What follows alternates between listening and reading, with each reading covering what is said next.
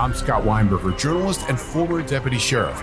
In my new podcast series, Cold Blooded, I'm embedded in the cold case investigation into the death of firefighter Billy Halpern. Experience this investigation in a truly unique way, untangling secrets that may reveal the answers to not only one case, but almost a dozen. Listen to Cold Blooded, the Apollo Gym Murders on the iHeartRadio app, Apple Podcasts, or wherever you get your podcasts. Hey, girlfriends, it's me, Carol Fisher, back with another season of the global number one podcast, The Girlfriends. Last time, we investigated the murder of Gail Katz. This time, we're uncovering the identity of the woman who was buried in Gail's grave for a decade before she disappeared. Join me and the rest of the club as we tell her story. Listen to season two of The Girlfriends, Our Lost Sister on the iHeartRadio app, Apple Podcasts, or wherever you get your podcasts.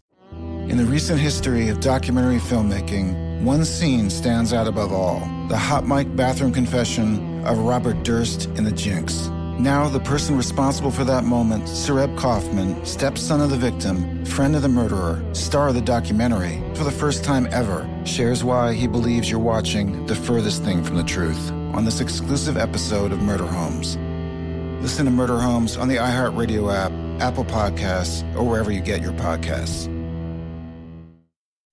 Previously on Hello, John Doe. So we had this missing person case, Philip Brandenburg. And now Philip is is identified and he's really a real person and he was really born and it was just such a, an amazing feeling. I knew the whole time. It just, in my mind, in my heart, I knew that that test was going to come back positive. You blew their minds. Yeah. You did. You wasn't supposed to be here, but you were. Yeah. Well, I chose him. If he hadn't been born, I wouldn't have got him. I couldn't love him anymore if he was mine or not. I was very worried and through the whole process because, you know, it changes a person when you find out so many crazy things. To find their birth mother, some adoptees have to look through paperwork housed in musty warehouses, or they have to make lots of calls to adoption agencies. But for Steve Patterson, once we had proven he was really Philip Stephen Brandenburg, finding his original mom was as easy as getting on Facebook. And I texted her, and she, that's when she said she had been looking for me for all these years. And that she finally found her long lost son and stuff like that. Her long lost son, looking for him, that didn't make a lick of sense to Steve. I mean, it, it was important to find out who my mom was, too, or my biological mom. But I, I don't know. I, I don't know. He found her so quickly online. Couldn't she have done the same? After all, she must have known Mary's last name, right? Steve didn't know what to think about Sandi at first, but he did want to find out why she gave him up. You want to find your father, right? Or at least Yeah. know who he is. Know who he is. For us to at least find out. Yeah. That would be pretty cool, I think. That's my one of my biggest things. But in 2021, he worked up the courage. He was wishing Sandi Happy Mother's Day on Facebook and he wrote, Hey mom, who's my dad? I imagine him holding his breath as he clicked send, wondering if Sandi would respond. And then Sandi did respond. She wrote, I'm sorry. I don't have an answer for you. And I, I got angry and I, I texted her. I probably shouldn't have. I was like, I just want to know who my dad is. Can you not tell me who my dad is? And she was like, I can't remember. She presumably had a one night stand with someone and got pregnant, but she didn't have specifics. Up until then, I think there was a part of Steve that had been looking for a fairy tale reunion with his mom and dad. Something satisfying, something that made sense to him. But this, he couldn't cope with being the result of a fling. To Steve, I think it took on additional weight. That maybe Sandi didn't want him in the first place. And I hadn't really talked to her since. I mean, I've asked her several times. I think everybody's got an origin. And I would just like to know, you know, where I began. I'm not at all sad or disappointed in how I grew up, but I just, I don't know. It's just, it is a big deal to me. And enough for him to reconsider everything. He wasn't sure anymore if he wanted to keep getting to know Sandi. Why should he meet her if she wasn't going to give him answers? For Mary, his adoptive mama, none of this was much of a surprise. There's no way she'd know who Steve's daddy is because, like, My mom always told me, you get out there and run through a, a briar patch. Which one of them briars stuck you? Uh, uh, there ain't no way you could know who your daddy was. The not knowing nagged at Steve. He took to drinking more than usual. He'd gone all this way, almost 50 years, and once he got to the end of the tunnel and found Sandi, he didn't find what he was looking for. I've talked to her maybe, maybe 10 or 12 times. I mean, she'll text me happy birthday and stuff like that. You want a relationship with her at all? I mean, would you like to have that? I don't know. I, that's, I don't know. Maybe I could answer that question better once I find out why she gave me up. If that makes sense. That's just me. Maybe later on down the road we can revisit that question. Yeah. Yep. But to me, it sounded like Sandi didn't feel the same way. She wanted to know Steve. His adopted mother, Mary, confirmed that. She keeps begging me, and I won't text her back. Please have Steve come see me. And I said, It's up to him. That's, that's not my call. It wasn't just Steve who had questions. I'd come up with some of my own through the years. Remember, I've been looking for him for almost 20 years. I needed to lay some things to rest, and this woman, Sandi Brandenburg, held the keys to a lot of my questions. When I first heard about this family, I couldn't stop thinking about their two boys. And Sandi, not only was she Steve's mother, she was also the grandmother of the other missing boy, the schoolboy named Michael, who disappeared in the mid 90s. As I've told you, a serial killer named Franklin Floyd tore this family apart. He wormed his way in by marrying Sandi when she is in a desperate situation. That's part of why I wanted to talk to Sandi. I wanted to find out why did she end up married to Floyd? Why did she give up Steve and not the girls? And since Steve wasn't clamoring to meet Sandi in person, I got his blessing to reach out.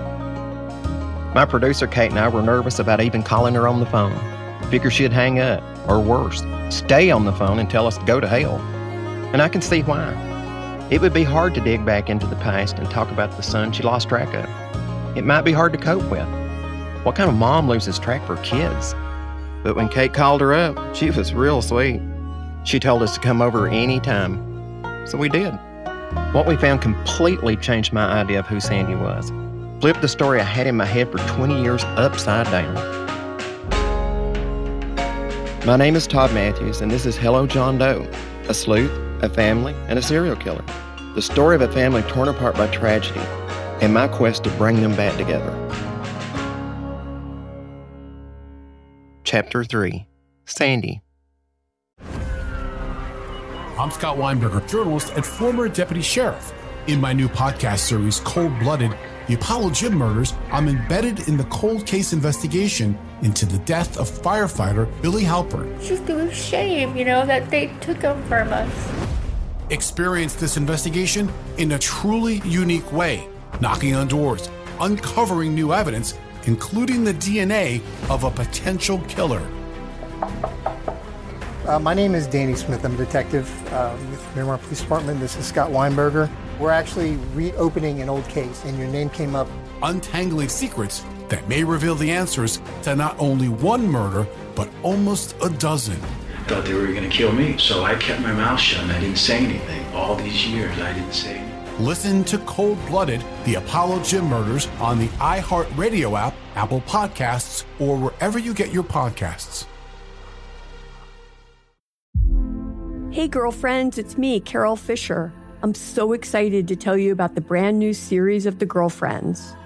In season one, we told you about the murder of Gail Katz at the hands of my ex boyfriend Bob. At one point, a woman's torso washed up on Staten Island and was misidentified as Gail. She spent nine years in Gail's grave, and then she just disappeared. It's almost like it's become this moral obligation to find her. And that's what we're going to do find this missing girlfriend and tell her story. With the help of some of your favorite girlfriends from season one, like my producer Anna. Oh my God. My friend Dr. Mindy Shapiro. Hi, it's Dr. Shapiro, and I'd like to speak with the deputy medical examiner. And of course, Gail's sister, Elaine Katz. Having no closure, it kills you. Join us as we try to solve a 35 year old cold case. It's not going to be easy, but it's going to be one hell of a ride. what? I can't believe this.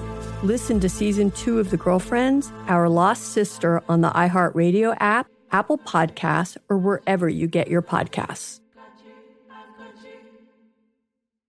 In the recent history of documentary filmmaking, one scene stands out above all the hot mic bathroom confession of Robert Durst in The Jinx. Now, the person responsible for that moment, Sareb Kaufman, stepson of the victim, friend of the murderer, star of the documentary, for the first time ever, shares why he believes you're watching the furthest thing from the truth on this exclusive episode of Murder Homes.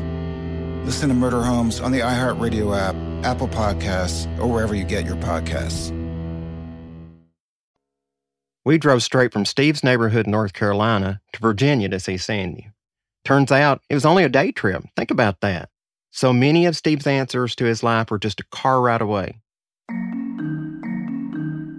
Sandi lives in Hampton, Virginia, a Chesapeake watershed town across the bay from the world's largest naval base. It's absolutely beautiful out there. Look anywhere and you'll see a body of water.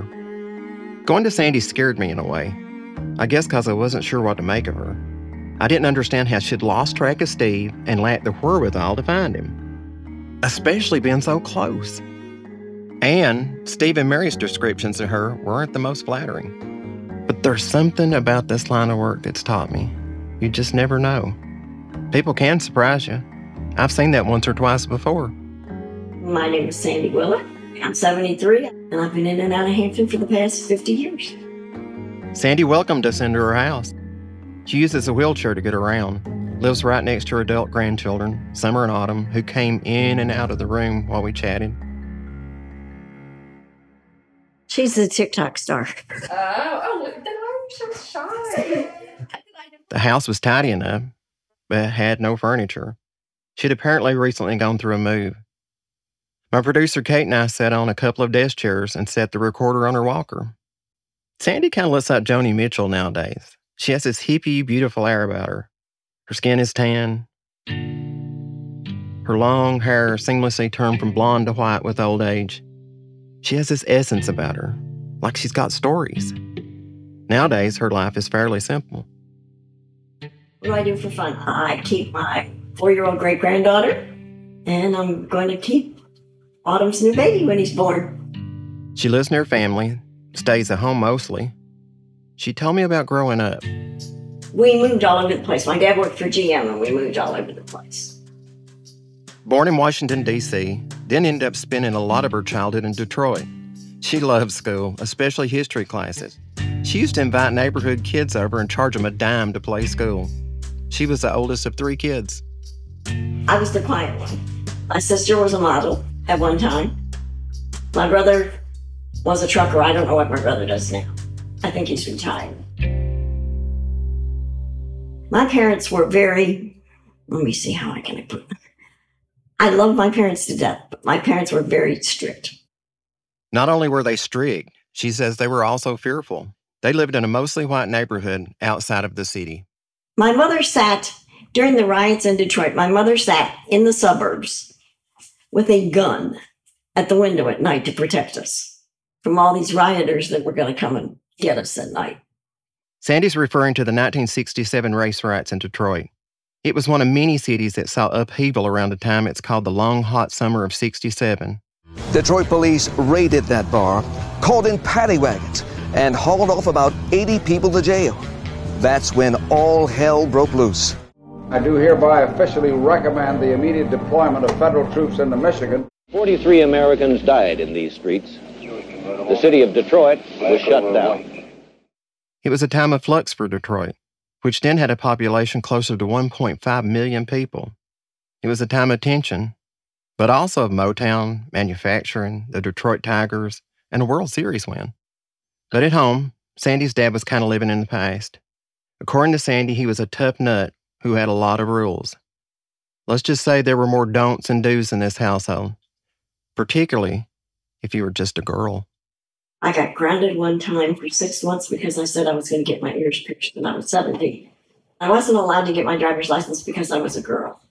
My mother became an interior decorator when I was in my 40s. She stayed home the rest of the time. My mother didn't drive till she was 26 or 27. Sandi dated, but not in a way you or I might recognize as dating. Oh, no, I dated, but usually eh, very few single dates. It was all, we did things as a group. I mean, there were like nine of us that hung out together.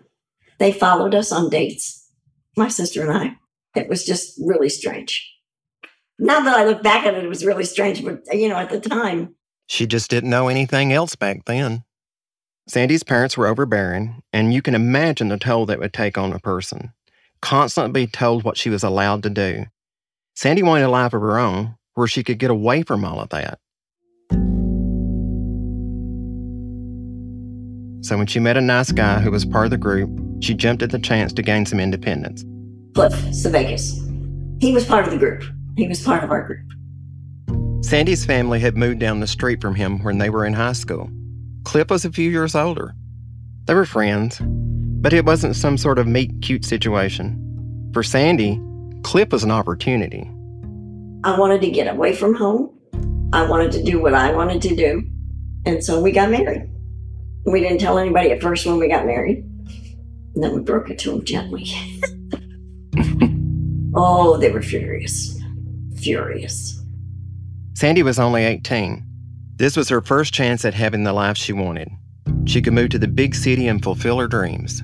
I ended up teaching um, in a school in the inner city in Detroit. And we didn't teach history and government. I taught how to fill out job applications, how to get a bank account.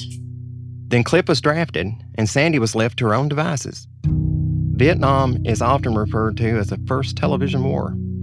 It had a serious global impact, but it also reverberated in America's living rooms. By 1969, more than half a million men and women were stationed in South Vietnam. All these men are in the Army. Some are draftees, some regulars. We've lost something over 40,000 men now, 40,000 American lives. Cliff was in Vietnam while I was pregnant. I had my own apartment. I met the girl next door. Her husband was in the military too. Everybody was back then. About a year after they were married, Sandi gave birth to her first child. She was named Suzanne Sevegas. When she was born, she had this, this little curly little curls and big blue eyes. I was so excited. You look a lot like her. Thank you. There are baby photos of Suzanne in the house. They both have those same sapphire blue eyes, that big grin, the bleach blonde hair. Suzanne was precocious, a standout from the start. She was just always so happy. She, I, I don't know. She she had a strong personality. She loved school. She loved learning things. She loved doing things. I think she would have been a teacher. I really do.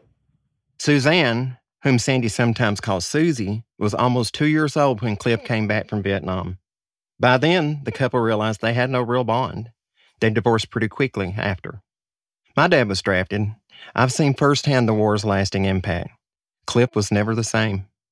I was had a little PTSD. I had a, a crumbling marriage. It doesn't help to go get off the plane at the airport and have the hippies uh, call you names and spit at you. Cliff called me a few months after I talked to Sandi. We talked about other stuff, but he didn't want to talk about her. He set that boundary early on. All I'll say here is that the two probably weren't all that well matched in the first place. By her early 20s, Sandi decided being her own with a kid was better than being under her parents' roof, and better than being hitched to Cliff. But beyond that, she hadn't thought that far ahead. And remember, this was a time of women's liberation. The pill was suddenly accessible.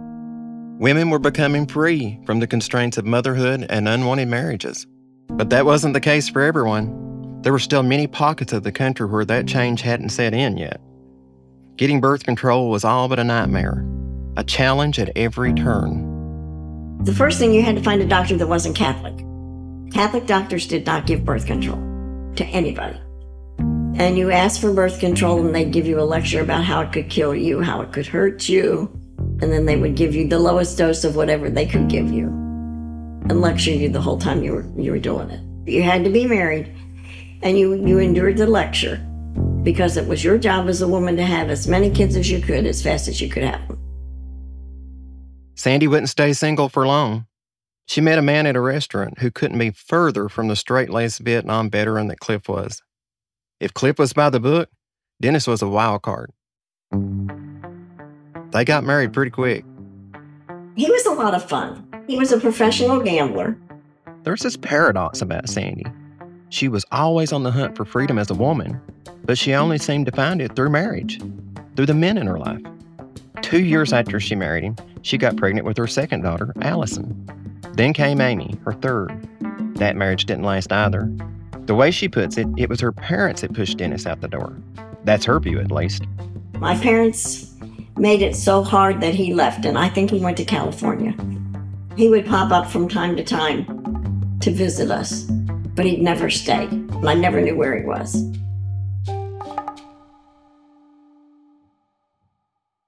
By this point, Sandi was now a mother of three girls with no second income and no second parent to help out. She relied on neighbors to watch the kids while she worked at the sewing mill. Here's my producer, Kate, again. Did they try to get custody of the kids, or was it your, your deal? No, your problem? My deal. At that time, it was the woman's problem. Exactly. Yeah, I picked real winners. Sandi married five times in her life. Most of her husbands didn't pay child support. When they decided to split, she'd be left with the kids, and that was that. Cliff, Sandi's first husband, wouldn't talk about it. Dennis Brandenburg died years ago. Sandi told me her parents weren't much help, but they were living outside of Charlotte, North Carolina, and told her to move closer to them. She figured it might help, now that she was on her own. Sandi and her three kids moved to a trailer park in North Carolina, the one that Mary remembers going to, Upchurch's Trailer Park. When I think about Steve's story, I think about the patchwork of circumstances and decisions that impacted his life. The butterfly effect, I guess you'd call it. If Mary hadn't worked at the sewing factory, if she hadn't known Sandi, if she hadn't tragically lost two infants of her own, would she have adopted Steve? If Steve never found my number, would he have found out his real story? For Sandi, two of those what if moments happened in 1974. There was a tornado, and the tornado twisted my house. It basically decimated her home. It had a catalyzing effect on Sandi's mental health. The storm made all the things she was already dealing with that much worse. Well, I'm out there saying, people come stay in my house. People that had lost their house in the neighborhood, come stay in my house. I didn't realize my house was seven feet off the ground until I went to go out. Sandi suffered immense pain, both mentally and financially. The girls were traumatized by the tornado because we were in the trailer when the tornado hit. And we had no way out. Her daughter Amy barely remembers it, but it's become part of family lore. There was a tornado, and I was lost for a brief period of time, and they found me in the refrigerator. It had fallen with the doors open, and I was inside. So I had been protected by the refrigerator. And the second what if moment, that year, Sandi happened to get pregnant again. Steve was right.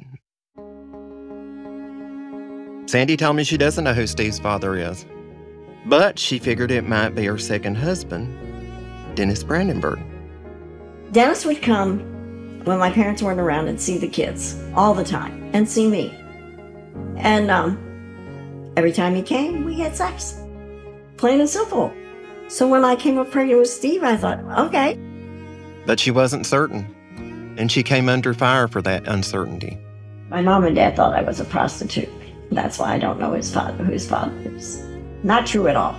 I don't, I didn't, don't ever remember having a boyfriend back then, but I drank some back then too. Drinking and trauma don't go so well together.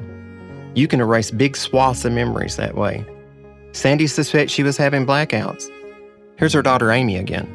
We'll ask questions, and she'd be like, I can't remember. I drank a lot. I can't remember. And you just get tired of hearing that. But Sandi seems to remember some bright spots like parts of her pregnancy with Steve. Oh, yeah, I was excited. The girls were excited. We had all these little baby clothes.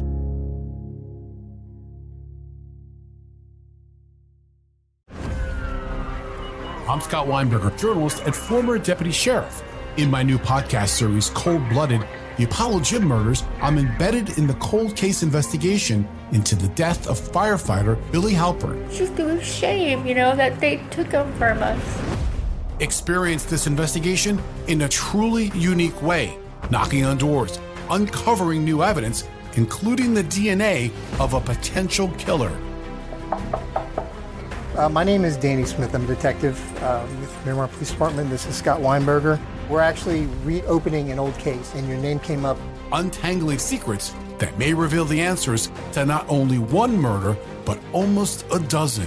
Thought they were going to kill me, so I kept my mouth shut and I didn't say anything. All these years, I didn't say anything. Listen to Cold Blooded, the Apollo Gym Murders on the iHeartRadio app, Apple Podcasts, or wherever you get your podcasts. Hey, girlfriends, it's me, Carol Fisher. I'm so excited to tell you about the brand new series of The Girlfriends. In season one, we told you about the murder of Gail Katz at the hands of my ex boyfriend Bob. At one point, a woman's torso washed up on Staten Island and was misidentified as Gail. She spent nine years in Gail's grave, and then she just disappeared. It's almost like it's become this moral obligation to find her. And that's what we're going to do find this missing girlfriend and tell her story. With the help of some of your favorite girlfriends from season one, like my producer Anna. Oh my God. My friend Dr. Mindy Shapiro. Hi, it's Dr. Shapiro, and I'd like to speak with the deputy medical examiner. And of course, Gail's sister, Elaine Katz. Having no closure, it kills you. Join us as we try to solve a 35 year old cold case. It's not going to be easy, but it's going to be one hell of a ride. what? I can't believe this. Listen to season two of The Girlfriends, Our Lost Sister on the iHeartRadio app, Apple Podcasts, or wherever you get your podcasts. In the recent history of documentary filmmaking, one scene stands out above all the hot mic bathroom confession of Robert Durst in The Jinx. Now, the person responsible for that moment, Sareb Kaufman, stepson of the victim, friend of the murderer, star of the documentary, for the first time ever, shares why he believes you're watching the furthest thing from the truth on this exclusive episode of Murder Homes. Listen to Murder Homes on the iHeartRadio app, Apple Podcasts, or wherever you get your podcasts. After the tornado, she didn't have a home or a car. She was in temporary FEMA housing. She didn't have a husband who could help her with her children. She was excited about Steve's arrival, but this must have been a time of unimaginable stress, too. We were in a hotel. I said, Mommy's going to go have the baby now. Oh, can we come too? and the girls were so excited. We were all excited. We, we must have dressed him in 90 outfits a day at first. And she picked out a name for him Philip Stephen, P.S. He was supposed to be P.S. the end of the line. You're done. I'm done. But reality quickly set in. She was now a single mother of four, living in temporary housing. She couldn't manage. And her daughter Amy wasn't the only one having trouble coping after the tornado. And I guess I, I snapped. I, I didn't know what to do. So I went to social services in North Carolina and said, You have to take my kids because I can't take care of them. I need help, mental help. And that's exactly how I put it. I need mental help. I couldn't function. If it rained, I sat in the corner and cringed. Sandi doesn't know exactly why she snapped then. She just knew she had hit a wall. It might have been postpartum depression. Sandi told me she thought she had PTSD from the tornado. At any rate, Sandi was at a loss. She didn't know what to do. She didn't live with another adult who could help her weather the mental illness. So the best thing to do, she reasoned, was to give up her kids. While Sandi was struggling with her mental health, her oldest, who she called Susie, stepped up. It wasn't fair to ask Susie at five years old to take care of a newborn baby But she did. and a two-year-old. Yeah, and she, but she did. I, that, I couldn't go like it couldn't go on like that. It wasn't fair to, to the girls. It wasn't fair to Steve. Anything could have happened. Back then, if you asked for help, they treated it like it was a joke. I mean, come back next week. We'll talk to you next week.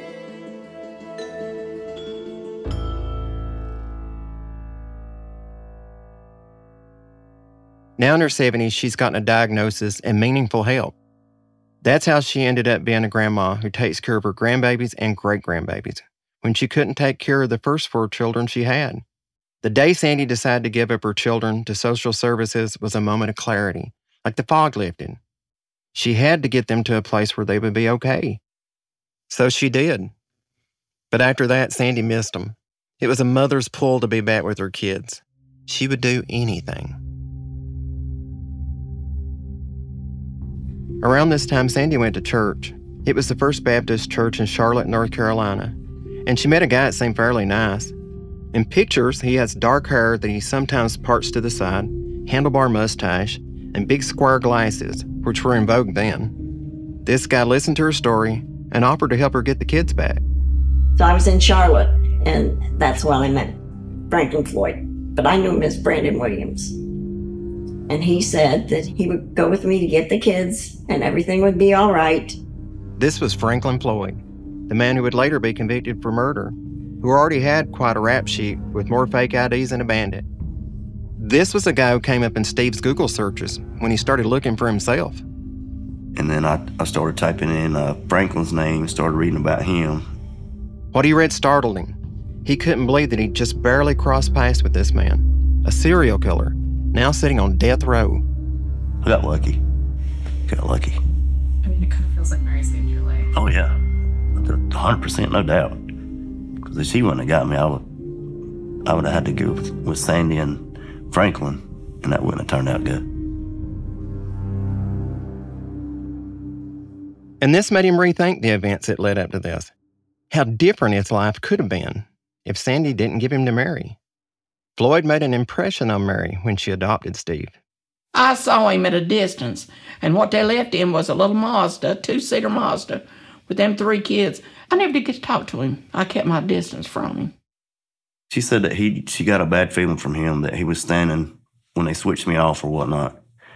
He was standing far off, just staring. She just there was something about him. But Sandi didn't know there was something about him when she met him. Not yet, at least.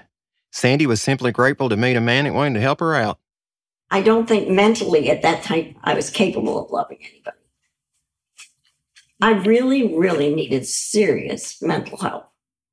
I loved the fact that he was going to help me get my kids back and take me away from the situation. Love him? No. She married him anyway, but it wasn't just that Sandi always needed a man by her side, though she admit that's probably true. Floyd, being the helpful man he seemed, saved the day and reunited Sandi with her family. But then, he went off script. And we took the kids back to the trailer and we stayed there for a couple weeks. And then he said, We're moving. Moving? Who was this guy? The guys before were just flings or bad matches or impulsive relationships, maybe. If those guys were bad matches, this guy was a bad man, plain and simple. And by this time, I was afraid of it. What? He's creepy. He was always creepy. And now that I look back, I was so stupid and so naive. I mean, and I remember dumb little things. He had false teeth. The false teeth said Franklin Floyd on them. It was engraved in them. He told me that was the dentist's name, and I believed him. You know, and then he went out one time and killed a squirrel, and he was skinning the squirrel, and I don't eat squirrel. And the girl said, They're not eating squirrel. And uh, he said, Y'all will eat it or y'all be just skinned just like this thing. So you did?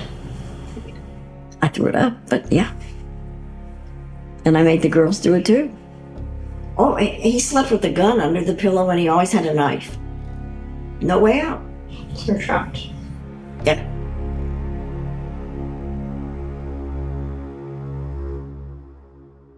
When he said they were moving, it wasn't really a discussion. This is what Steve didn't know. When he was a baby, Floyd had come into their lives and taken over. If they disobeyed him, he'd threaten to skin them alive like squirrels. He had a Honda. And back then, Hondas, the original Hondas had motorcycle engines. They were little teeny weeny, tiny little cars. And he said, We don't have room for everybody in the car. And we drove one night to Mary's house and and took Steve and left him there. And I cried the whole way back. And he said, We'll go back and get him. We'll go back and get him. We'll go back and get him. And then when we got to St. Louis, he said, You'll never see him again. This is where memory gets pretty weird. There's a lot that Sandi doesn't remember about this period in 1974. She says so herself. She says she drank a lot during this time, though she denied doing any drugs. Some of Sandi's memories are just shades of what happened. Some are infused with the stories she's heard over the years, other people's memories. What she remembers about Steve's adoption was very different from Mary's story. We'll get to Sandi's story of the adoption in the next chapter. But all you need to know right now is that according to Sandi, she employed dropped Steve off with Mary and took off for St. Louis with the three little girls. In hindsight, meeting Franklin Floyd seemed like a catalyst for Sandi. Everything in her precarious life would completely fall apart. I went to jail for writing a bad check. I wrote a check for $1.78 to get diapers for Amy. 7 Eleven made it a point to prosecute everybody. All I had to pay was that $10 fee, and my parents would lend me the $10 to pay it. And even the judge, when I went to court, kind of laughed. 30 days. That's how long she was behind bars. She left her three daughters with a friend to keep them away from her husband, who by then she was terrified of. That didn't matter. While she was in jail, Floyd picked up the girls. He dropped two of them off in an orphanage and took off with Susie. It would be years until Sandi found out what really happened to her daughter. Next time on Hello John Doe. I wasn't worried about combing my hair. I was just, I was going to find her. I had to find her. And that's when he took her, and that was the last time that she was seen. He just wanted her, is what I thought. I never thought it would be the nightmare it was.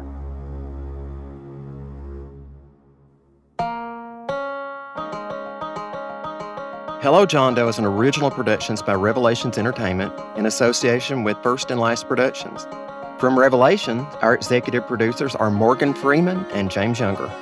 From First to Last, Lindsay Moreno is the executive producer. Our producing partner is Neon Hum Media. It was written and produced by Kate Michigan. Our editor is Catherine St. Louis. She is also Neon Hum Media's executive editor. Our executive producer is Shara Morris. Our development producer is Ian Lindsay. Our associate producer is Rufaro Faith Mazarura. Sound design and mixing by Scott Somerville. Theme and original music composed by Jesse Pearlstein. Additional music came from Epidemic Sound and Blue Dot Sessions. Fendel Fulton is our fact checker.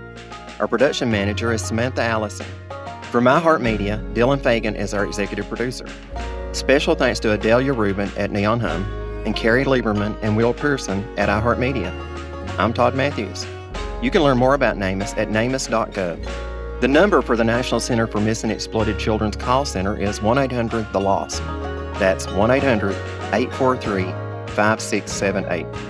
The National Sexual Assault Hotline from the Rape, Abuse, and Incest National Network is 1 800 656 4673. Okay, guys, this is the end of the show. If you didn't like it, don't do anything. But if you did like it, you make sure that you rate and review the show. It helps more people to find it and hear this wonderful story. Thanks again for listening.